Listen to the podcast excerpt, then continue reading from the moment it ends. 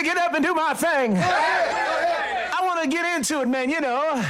Like, I, you know I'm the man, don't you? Can I count it off? One, two, three, four. You're listening to the Church Politics Podcast with Michael Wear and Justin Giboney, where you can get in depth political analysis from a Christian worldview. Transcend partisanship and political ideology with us as we seek true discipleship in the public square. I'm schooled in the ways of runaway slaves. I'm brave, I'm unchained. I'm Frederick Douglass with a fade. I kidnapped greatness and left no ransom. I'm the grandson of Muhammad. This is the Church Politics Podcast with the AND campaigns, Justin Giboney and Michael Wear, brought to you by Fourth District. Uh, Justin, how are you doing this week? I'm doing pretty good, man. Just coming off an event uh, that we had called the Pursuit of Unity that we did with Jackie Hill Perry, Sho Baraka, Lisa Fields, and some others. We had a really good crowd of engaged, uh, mostly college students that came out, and it was just a good time. Good message, aspirational, but really touching on some tough issues within the church, including race politics, uh, and, and and it was strong. So I, I was happy about that. That's great. I uh, had a blast at Redeemer. Uh, the event was held uh, where the West Side um, uh, campus or church uh, worships, which is where they hold their uh, jazz service. So I don't know if you if you knew this. So Redeemer holds has a jazz service, the only one in the country that I'm aware of, on Sundays at 5 p.m. at the W83 Ministry uh, Center and uh, it's my favorite worship service in in the country. I mean, I've just I've just uh, heard some incredible music there, uh, uh, and so it was cool to be in that same space. And we just had a wonderful event. Shout out to David Bisgrove, who's the who's the pastor over there, who participated in the event. We had a great conversation and loved meeting folks uh, afterwards, and had a good time uh, signing my book and, and just just talking about the state of things. It was a good good time for the event. And then Justin, uh, this uh, past week we announced an an AND campaign event. You want to tell folks about that? Yeah, that's right. So the day after midterms, we will be having a Christian roundtable to talk about politics. We got Christian Republicans, Democrats, really just going to look at the results and kind of talk about what, what it means for our uh, political landscape and how we should engage civically from there on. So that should be a good time. That's on November. I think it's Wednesday, November 7th, and we're really going to get into it. So if you're in the Atlanta area, be there. If you're not in the Atlanta area, this will be live stream, so you can check it out on live stream. So this should be exciting. Yeah, and you know this will really be the first formal opportunity that uh, that the AND campaign that Justin and I will have uh, will have the opportunity to respond to what happened on Tuesday. So we'll be delivering uh, kind of a formal analysis that'll go beyond you know what what we could share on Twitter. And so I'm excited that we'll have this opportunity to uh, to review the midterms together and and uh, and uh, have a conversation about what it looks like moving forward because things are going to be shaked up uh, after the midterms. Uh, one of the people who's who's hoping things don't get shaked up, uh, shook up uh, uh, in uh, in a direction that is against his favor is Georgia Secretary of State Brian Kemp.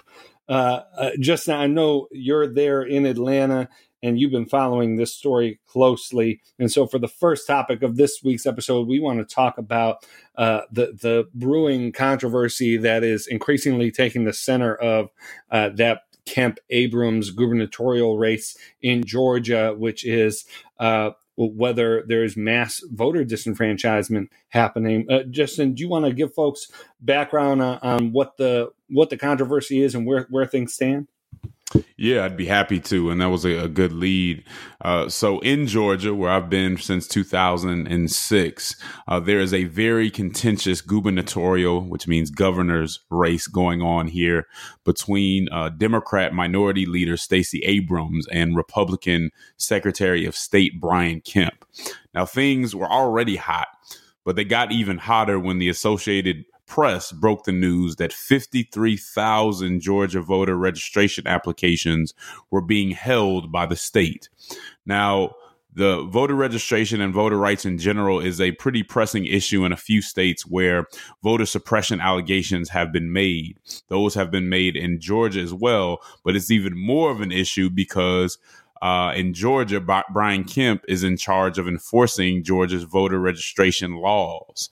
Uh, Abrams has called him to step down, which seems reasonable to me, if not if nothing else to avoid any perception, any perceived impropriety.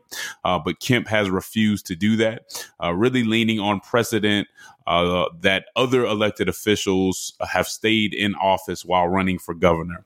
So what he's doing certainly isn't illegal. Uh, there is precedent for it. I just don't think it's a good look. And if you wanted to avoid uh, impropriety, the, the perception of impropriety, it probably would have been best to step down, but that does not look like it's going anywhere. Uh, so these uh, registration applications are being held pursuant to Georgia's exact match law, uh, which was passed in 2017. I believe it was House Bill 268, uh, which was meant to clean up Georgia's election code.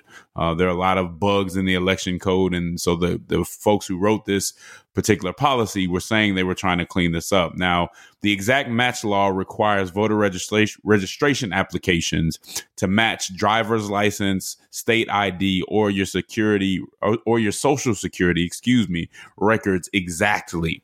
So any misspellings, misplaced hyphens, you know, or any issues with government records can cause your registration to be placed on hold, even if those were mistakes made by people in those government offices.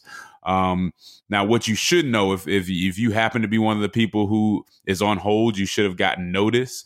Now you can still vote. So so here's the thing: if your registration is on hold and you show up to vote, you can still vote if you bring a photo ID, but you can't vote by absentee ballot. So some people are saying, well, why is this such a big deal? If you can go bring your ID and vote, it's not, it's, it shouldn't be a problem. Well, the critics are saying, well, the fact that this even happened may really just discourage people from voting. You have people that may have just registered for the first time or whatever, and getting a notice like that, they may think, you know what, I'm done. I tried, it's just not going to work. They don't want me to vote, so I'm not going to come. I'm not going to vote. So that's been a huge con- controversy. Now, one thing I'll say about the exact match law was, in my opinion, there was never any good explanation or convincing explanation of why it was needed um, this particular part of the law.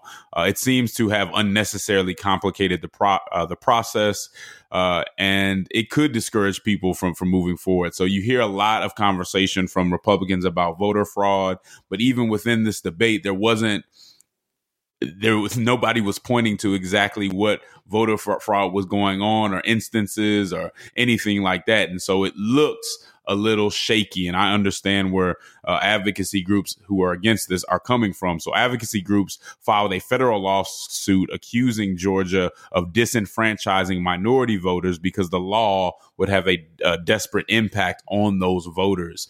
And uh, so there was a, a, back and forth for quite a while. The state ended up settling and and, and actually going along with some of the advocacy groups' uh, demands. And so now we find ourselves we're we're, st- we're still having this back and forth in Georgia. Another issue that was presented in Georgia is that some precincts uh, were being selected to be closed down, and and people felt like that was being they were the ones that were selected again would disenfranchise minority voters. Um, now, the Secretary of State, to be clear, doesn't monitor the closures of precincts. Um, that's done by the county. And now, after a Supreme Court decision, I think in 2013, don't quote me, um, they can close uh, those precincts without federal oversight. So it just makes people feel uh, a, little weary because of this country's history when it comes to disenfranchisement. I think folks have good reason to be a little worried about the situation. Yeah, thank you for that overview. I mean, we're uh, this has been uh, a, a story that's taken up uh, a, a, lot of bandwidth, but we're also seeing in, in North Dakota, in the wake of Heidi Heitkamp's 2012 victory, which she won her Senate seat by about 3,000 votes, uh, in in large part due to support from Native American uh, community. Uh, the Republican uh, state legislature advanced laws to make it harder for Native Americans to vote, basically by uh, restricting uh, voter registration to uh, to requiring an ID that Native Americans uh, generally uh, can't apply for and don't have. Uh, and this uh, last week we saw the Supreme Court uh, decline to intervene, uh, decline to strike down that law. It seems pretty clear the political motivation of it. You just, Heidi Heitkamp is the only uh, statewide Democratic elected official. She won a race by 3,000 votes. So, what's one way to uh, try and make sure she isn't able to get reelection? Well, well, make it uh, make it harder for uh, according to some reports, uh, 70,000 North Dakota residents uh, uh will will uh, be uh, it will be harder for them to vote, and so we're seeing these kinds of voter ID laws um, around the country. Some, like those in North Carolina, were specifically found to be motivated by sort of racial animus or, or racial um, uh, uh, racial spotlighting, and uh, it, it's it's deeply unfortunate. It's deeply unfortunate just at a time when you know some of the same kinds of people who will complain about, especially young people turning out or voter turnout in general, uh, but but won't speak out against these laws. And I, I think we're very right to, uh, and you're very right, Justin, to repeat for folks that they can vote, they should vote, uh, if they've been notified, they can still vote as long as they uh, have ID. But but part of this whole thing is about creating an environment where folks just don't know what's going on.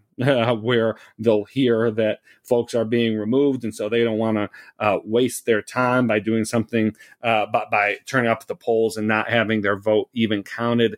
And at a time when we should be encouraging civic engagement around uh, across the board to have these kinds of efforts that, as you said, Justin, aren't well justified. There have been no uh, legitimate uh, reports of widespread voter fraud uh, anywhere, uh, and and yet uh, that excuse is being used to make it more difficult for for tens of thousands of uh, of Americans to vote, and it's uh, it's deeply unfortunate. Yeah.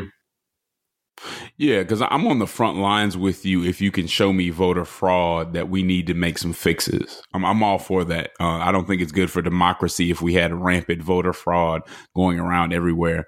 But when you can't show instances of voter fraud, or you don't have, you know, you don't have any true examples that you're bringing to the legislature to show people that this is really an issue, and you can persuade people that that it's an issue, then when you're tampering with these laws um, it's gonna look people are gonna be suspicious, and they should. And so I, I am I commend the advocacy groups that called this to question. I'm glad that in uh, Georgia they forced the the state to to to settle and and make some compromises because it just was never clear. And I watched this fairly closely. It was never clear that those changes were needed. And so it looked like we were getting very political. And you just don't play with people's uh, right to vote. Uh, I, I understand why people do it because they want to win, but it's not right.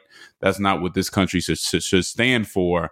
And I would expect Republicans and Democrats to hold a high standard when it comes to anything that would stop or discourage people from voting.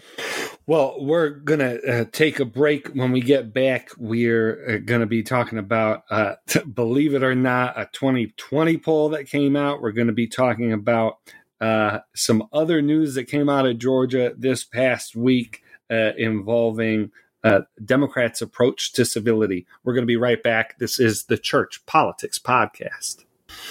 All right, we're back. This is the Church Politics Podcast. And, and Justin, you know, after uh, sort of the the the the break in of the Kavanaugh nomination and and all of that in relation to the midterms, uh, Kavanaugh gets confirmed, and then the very next week, instead of turning back to some kind of uh, uh, some strategy and how Democrats are going to take back power well anywhere, uh, since they don't have it anywhere right now. Uh, uh, we spent much of last week discussing two comments from senior Democratic officials uh, that gave Republicans ammo and uh,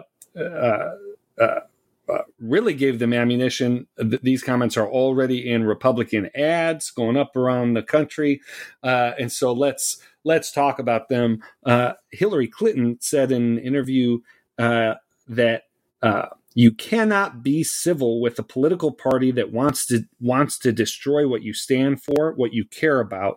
That's why I believe if we are fortunate enough to win back the House and or the Senate, that's when civility can start again. But until then, the only thing that the Republicans seem to re- recognize and respect is strength. Uh, this comment uh, was uh, made in a week when uh, uh, a former Attorney General Eric Holder um, said in a fundraiser for Stacey Abrams uh, in McDonough, Georgia, he noted First Lady Michelle Obama's slogan, when they go low, we go high, which of course was from her 2016 Democratic Convention speech. Uh, he said, No, no, when they go low, we kick them. That's what this new Democratic Party is about. Now, a few minutes later, he, clar- he clarified, he said, When I say we, you know, we kick them, I don't mean we do anything inappropriate. We don't do anything illegal, but we got to be tough. And so, you know, uh, that that's fine. Uh, I think when you draw a direct contrast with the former first lady's uh, uh, idea that when they go low, we go we go high, and say when they go low, we kick them. Whatever caveat comes after that, you're going to be put in tension with the first lady's uh, high-minded and I think right. on the mark uh, slogan that she said in 2016. And and, and here's uh, Justin. Th- there's a lot of talk right now among Democrats that act as if the the reason why Democrats are not in power is because we've been like too pure like we like we we, we just haven't played mm-hmm. any games and uh and you know we've just been we've just been taking punches and we've just been rolling over uh and uh, there was an article that came out of crooked media uh, that said uh that said that civility amounted to unilateral disarmament.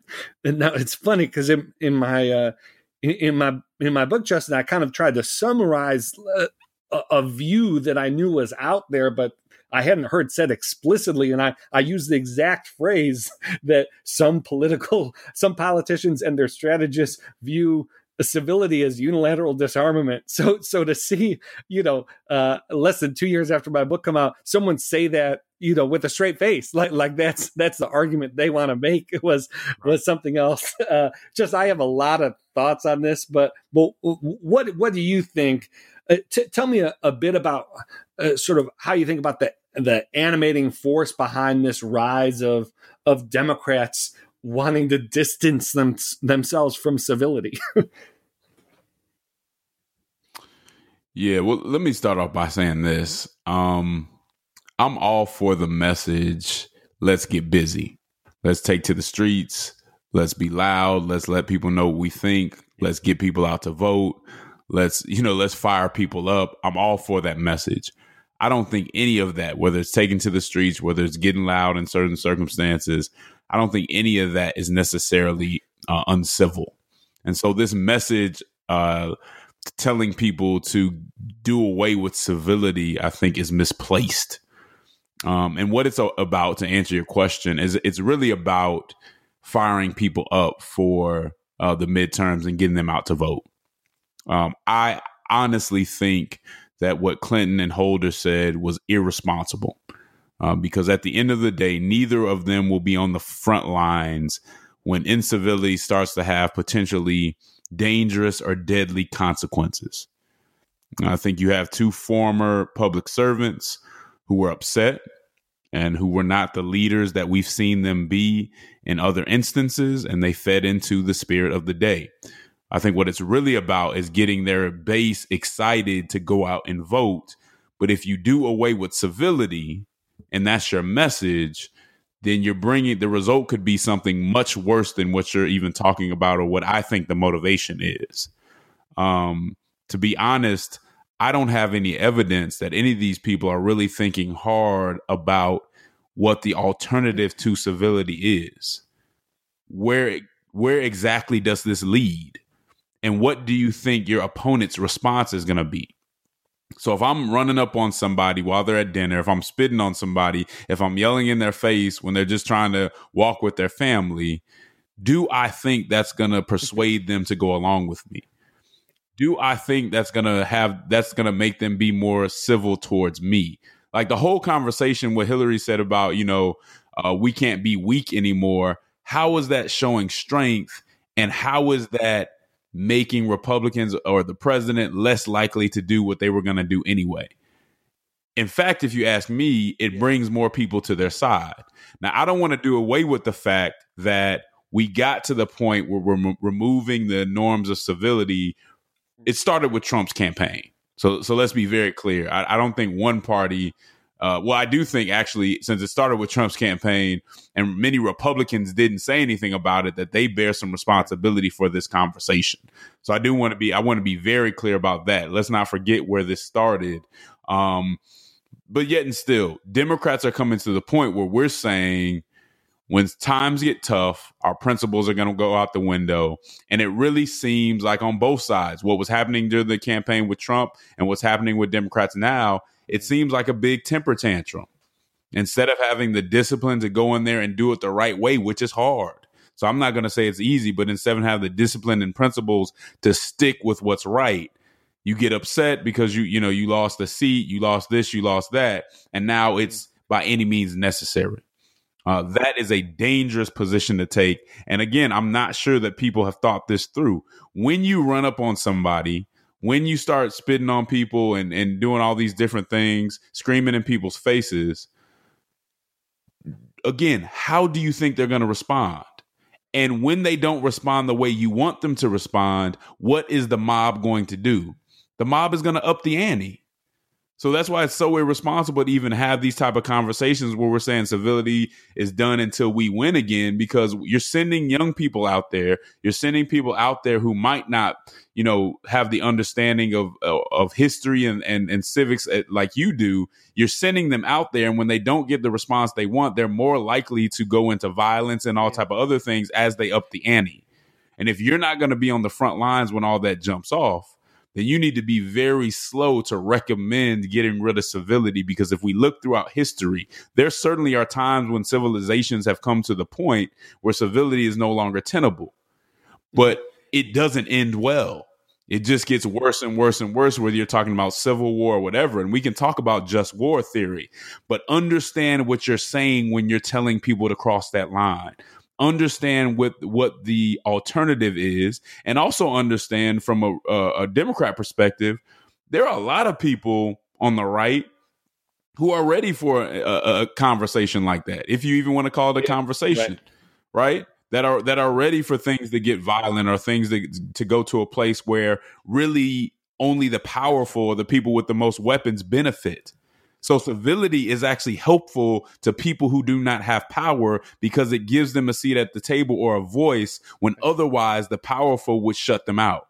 So when you're asking for incivility, I'm just saying be very clear on what you expect the result to be and the consequence if it really goes where you're. I, I think I'd say two things. First, uh, I, I think it it gives up a major, just politically speaking, it gives up a major line of argument against Trump and against this administration and against the Republican Party. Like it, it makes it very difficult to uh, to talk about uh, uh, uh Trump's many many infractions against civic norms. And I'm not I'm not playing a both sides here. I'm not playing a but but what I'm saying is if if you're going to make it explicit that you can only be civil again once you're back in power, then it makes it very difficult to prosecute the case that you are that you are de facto the responsible party, that you are de facto uh, the uh, worthy of uh, the votes of even people who might disagree with some of your substance, but want to restore a sense of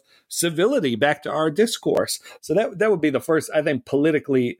To, to say it out loud is is ridiculous. The second thing I'd say is I hear all of this democratic pining to uh, to to be like Republicans. Um, if only we we were just consistently intransigent and unwilling to to make deals that we thought helped the American people. Like if only we were willing to say no to everything. If only we were willing to be uncivil, uh, then maybe this would turn out differently. Well, there are a lot of things to say to that, but but one thing I'll put on the table uh, is that Rep- Republicans, given given the ideology of their party, actually have a bit more uh, leeway to have a debate where everything is chaos and everything is antagonism, uh, because part of the Republican argument is that we as a country just can't do big things together. That actually we're so divided that all the states are so different and and rural is so different from urban and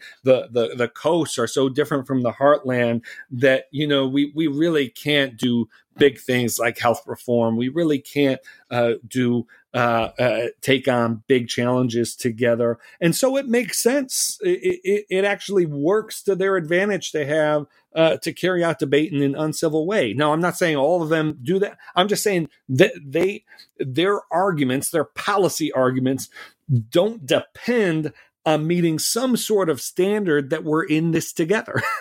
well, Democrats, if you promote an uncivil dialogue, if you promote a dialogue that says that uh, that the two uh, that that half the country has to hate the other half of the country and it's all about attaining power, then you can't you can't build up any sort of confidence that, that government can do big things because because government then just re- represents whoever was able to be most vicious and most uncivil in a political campaign. And so i'd be vi- i'd really caution democrats against trying to chase what they think worked for donald trump uh, into making it into some model of their own. And then just the last thing i'd say on that is look at the last successful democratic campaigns they, they they weren't they weren't brass knuckle. Now, certainly not everything that they uh, certainly uh, th- these weren't people who thought politics was beanbag and all, but uh, th- these were people who put forward a message of hope and bringing the country together.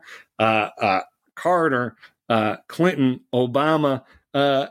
those were our successful models of how you win national elections, not uncivil, we're going to kick them when they're low. Uh, will be civil after the election is over. Uh, kind of kind of mantras. Yeah, I agree. And uh, again, I think this is all about when it comes from two leaders who who know better. This is all about firing up the base to get them out to vote, to get them even to be more active. I just don't think we're thinking through what the actual consequences could be. Um, as I understand it, former First Lady Michelle Obama was asked about Holder's comments, and she gracious, graciously uh, corrected him, uh, basically by saying that fear, you know, playing on people's fear is never the way to go. And so she maintained her stance. Uh, I think what she said initially that when they go low, we go high is the right way to go about it, and it's only t- only way that we can maintain uh, a society that can actually get take care of problems and get things done we have to understand that the other side is not going anywhere. And so you can wish people away, whether you're on the right or whether you're, you're on the left. They're going to be here for a while, suffering people and, and a lot of things going on that are present in our uh, in politics right now need we need to find solutions for these things and we're going to need each other to get those solutions to come to those solutions and so we have to admit we, we when we disagree on certain issues but always keep the idea that we're all trying to make the country better at the top of at the top of mind so we can actually come up with some solutions to make things better. And yeah, i was just disappointed just, to hear these just, two uh just to put you know so i think everything that we've said you know makes sense from a from a just from a citizenship level like all all american citizens whatever background whatever i i, I hope would be able to uh, uh, access and appreciate and take what we've said as as their own. Uh, specifically, to Christians now, we just need to think very carefully about what uh, incivility uh, reflects about how we think of the dignity of the person that we're engaging with, uh, and uh, typically, uh, incivility fails to recognize the God given dignity of of your interlocutor. Uh, it says that they're beneath just basic levels of respect that are afford that should be afforded to them in general society, but should especially be afforded to them in light of the God we serve, and the fact that in a political context we understand that politics is not ultimate. That as important as political debates are, that our political differences, even if our opponents are undermining or don't uh, their policies don't reflect our dignity, that that does not justify a response that undermines theirs uh, as well. And so I would just urge Christians to think especially carefully about what kind of uh, what kind of a political culture is developed when we have folks embracing incivility, embracing undermining the dignity through rhetoric and political tactics of even people they vehemently disagree with. All right, folks, when we get back, again, I, I, I hate to do this to y'all, but it, hey, it's real, and we're just here to cover what's happening. Uh, there is a 2020 CNN poll on a Democratic uh, potential Democratic candidates for the nomination, and we're going to cover it for you uh, when we get back. This is the Church Politics Podcast.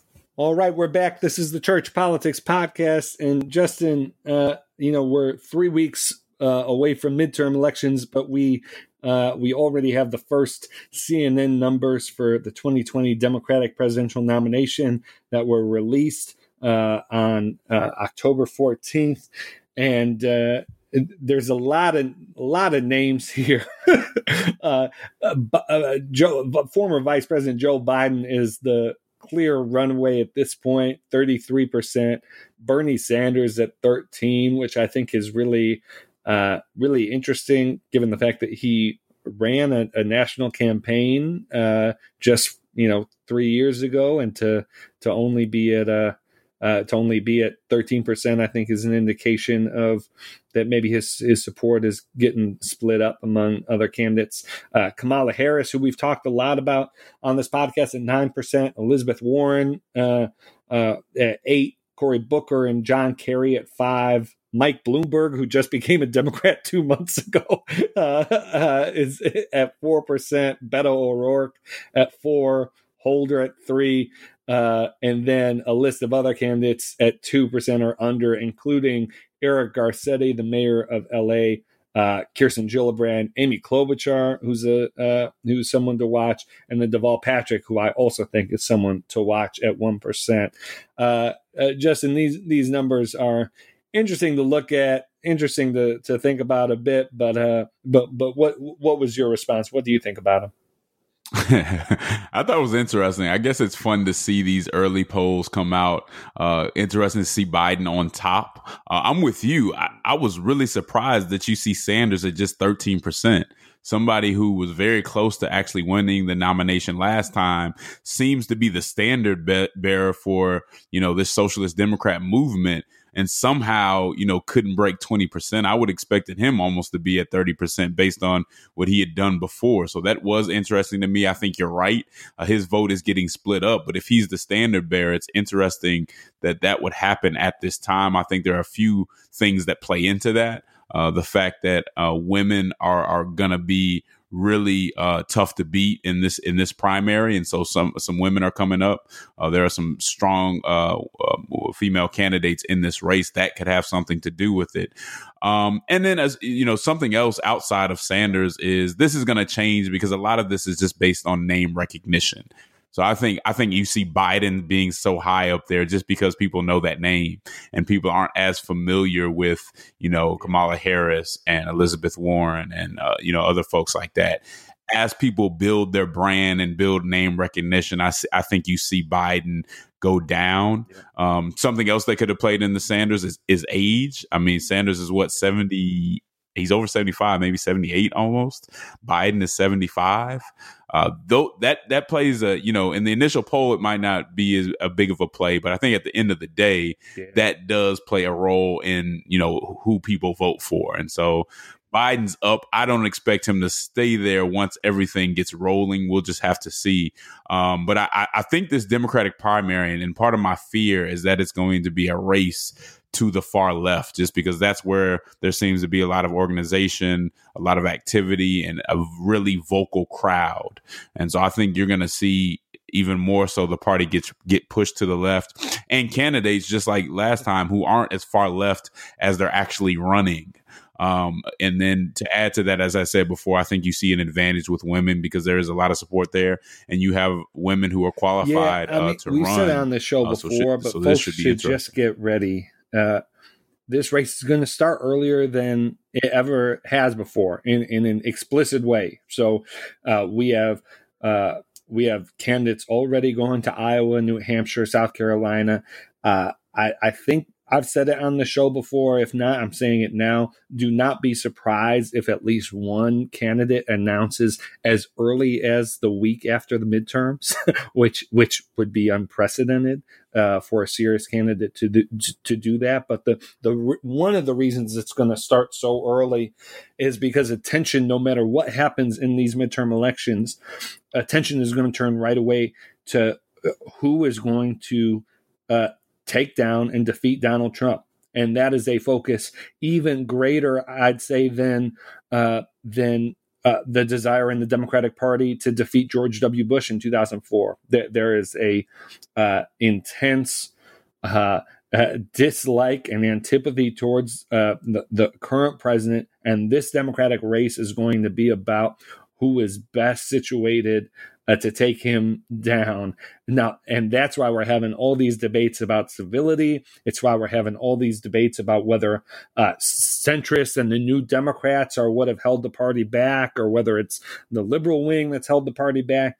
Uh, but starting with this campaign, uh, those arguments are going to have faces to them, and they're going to be these candidates. And so, folks should just uh, gear up. It's going to be a it's going to be a long two years, uh, and uh, these these candidates are going to get in pretty early. Which you know, just to your point, Justin, it's going to be interesting to see how long uh, Biden thinks he could sit sit out and watch the field develop uh, before he makes a, a formal decision to get in, and if he really is seriously thinking about running, uh, how long does he want to wait for someone to catch uh, catch catch a, a, little bit of a spark. I think that's going to be one of the main questions to watch after these after these midterms and heading into the new year.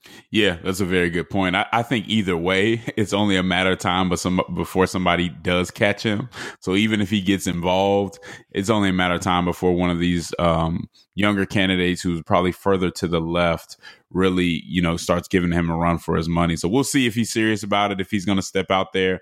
When you see a poll like that, I don't know too many uh, right. elected officials who are going to uh, walk away yeah. when they see themselves up uh, by t- by about twenty points on everybody else. So even if he wasn't planning on it, uh, he may be, be, very well considering it now. And really, Elizabeth Warren, she didn't announce uh, Monday, but it looks like she's very serious about running. She's kind of cleaning up some some stuff about her uh, her background, whether she is actually uh, has some Native American blood in her. There's been some controversy about that with um, Donald Trump, but she looks like she's ready to go. Anytime you're addressing something like that on a national 100%. level, All you're right. probably we looking have one more uh, segment coming up after this. We're going to discuss Emma Green's latest, uh, one of her latest pieces for the Atlantic. Uh, we'll tell you more about it when we get back. This is the Church Politics Podcast. All right, we're back with the Church Politics Podcast, and uh, we wanted to close out this episode pointing you to uh, an article written by the wonderful Emma Green at The Atlantic. Uh, the headline is Politics as the New Religion for Progressive Democrats. Uh, I'll read it, a brief excerpt from the article uh, after uh, uh, going over some new polling data that was commissioned by the Atlantic and the Public Religion Research Institute. Uh, she she says uh, she writes. It's the segment that's surprising. Religiously unaffiliated voters who may or may not be associated with other civic institutions seem most excited about supporting or donating to causes, going to rallies, and expressing opinions online, among other activities. Political engagement may be providing these Americans with a new form of identity, and in turn, they may be helping to solidify the new identity of the Democratic Party. And then she goes on to cover the fact that Democrats have traditionally had a strong base of religious uh, voters. A decade ago, more than 80% of self identified Democrats were affiliated with some sort of religion. But by 2014, uh, Pew found that 28% of Democrats identified as religiously unaffiliated. I believe that number is now at about one third. Uh, and so, you know, she's really describing the fact that while the Democratic Party, like uh, like the Republican Party, like uh, eh, like we would assume in a country that remains profoundly religious, uh, is uh, uh, a party made up of a majority of people who identify as religious, and yet there's a, this emerging uh, demographic and this sort of emerging uh, force of religiously unaffiliated folks who, as Emma goes on to describe in the article, seem to be largely grounded in politics. Uh, she says later down in the article think of it as the Pod Save America voter, largely elite, politically plugged in, constantly discussing the Republicans' latest political shenanigans at dinner parties and more focused on national problems than local affairs. Uh, and so, uh, Justin, uh, this is. This taps into something we talk about quite a bit on the show, which is you know the, the politics is very important. It affects people's lives in intimate ways uh, but trying to make sure that we uh, in sort of augustinian terms you know rightly order our loves uh, and yet emma green kind of writes that there's uh, there's a section of folks that have uh, uh, what Augustine would, would call disordered loves. And so, what, what was your uh, what do you think of Emma Green's uh, ideas in this article? I thought it was a great piece. I'm glad that somebody touched on it because the the activity that you see and the way that people are approaching it is very much religious in nature. And it's always interesting to see people who are unaffiliated or who have issues with religion when they go into other spaces, they're very much religious. And we see that here. Uh, I often say a lot of people aren't, you know, Christianity is a proselytizing faith. Um, and some people have a problem with mm. that but when it comes to politics and other things and they get right, into that right, right. they do the same thing right it's about converting people and, and all that other stuff. So glad that she hit on a point that i don't think a lot of people see. When we look at this poll we see that these folks who are un- religiously unaffiliated are uh, twice as likely to have attended a rally in the last 12 months. They're a lot more likely to say that they're angry and they tend to be even more liberal. Um, and and the whole point of which he's getting at is they're finding their identity in politics in this political engagement which shows you that it's more than just about being effective. Because if it was about being effective you probably would focus on local affairs more than some of these national things that are going on. But it's really you know it's a whole different focus that might not even be the most effective way to go about it. My issue is that it's not only religious unaffiliated people i think that are finding their identities in political engagement Absolutely. or politics. I see this a lot in the religious community among Christians, among biblical Christians, who, as I look out, are really parroting what you see from this group that Emma Green is talking about. So you have this group that's very fired up, they're secular, they're college educated, and then you have Christians kind of behind them in some instances, following behind what they're doing. So if I'm following behind somebody who finds their identity in politics, then I'm not finding my identity in Christ. And this is something that Michael and I talk about a lot.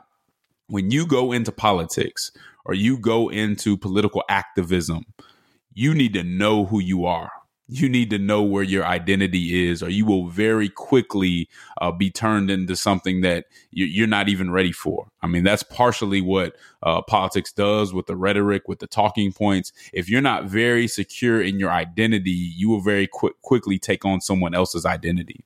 And I see, see that happen a lot with Christians, and we really need to combat it. And in part, that's what the AND campaign is trying to do. We're trying to create a framework so that Christians can say, okay, my identity is in Christ, and here's how I engage politics and culture without finding my identity in that space uh, with with making sure that whatever I do in that space, it's aligning with the Great Commission. It's aligning with who I'm supposed to be and being a reflection mm. of Christ, not getting into it and then figuring it out as I go along. That's part partially what we're trying to do. So I was happy to see uh, Emma touch on this subject very thoroughly, which uh, I don't think we would expect anything different. And uh, it Absolutely. was a very good article well, that I uh, think Justin, people need to spend a little more time thinking over. Run through quite a bit. Uh, again folks, we're really excited about this event on November 7th. Uh, there's going to be some more news attached to that event related to the AND campaign, related to you all. Uh, we're in an exciting season where we're just in the mode of trying to provide uh, resources to you, our listeners, to supporters of the AND campaign, for folks who are checking in with the AND campaign, resources to help them uh, navigate and successfully engage this very complex political environment while remaining, as Justin said, grounded in Christ. And so, uh, please put November seventh on your uh, on your calendars. Uh, your the midterms are obviously going to be in the news. There's going to be a lot of people talking about them. Uh, this event's going to be a really good way, I think, for you to process uh, what happened the night before and what it means for our country moving forward. And so we hope that y'all will join and let others know about it. Uh, Justin, any final thoughts from you before we wrap this up? Yeah, I would just say that uh, a lot of you I know listen to church politics on Fourth District on that website. If you do, keep doing that. For those of you that listen on uh, iTunes, please make sure that you uh, rate us, that you leave a comment, uh, so that we can, you know, we can grow and and really let people know uh, the type of content that's coming from church right, politics. We, we appreciate all the support, and I hope everybody has a great week. I'm an advocate for those feeling abandonment in the favelas and slums of inhabitants. It's like, can anything good come out of Nazareth? the only thing good came out of Nazareth. This is the groove. Tell me, yeah. I'm schooled in the ways of runaway slaves. I'm brave. I'm unchained. I'm Frederick Douglass with a fade.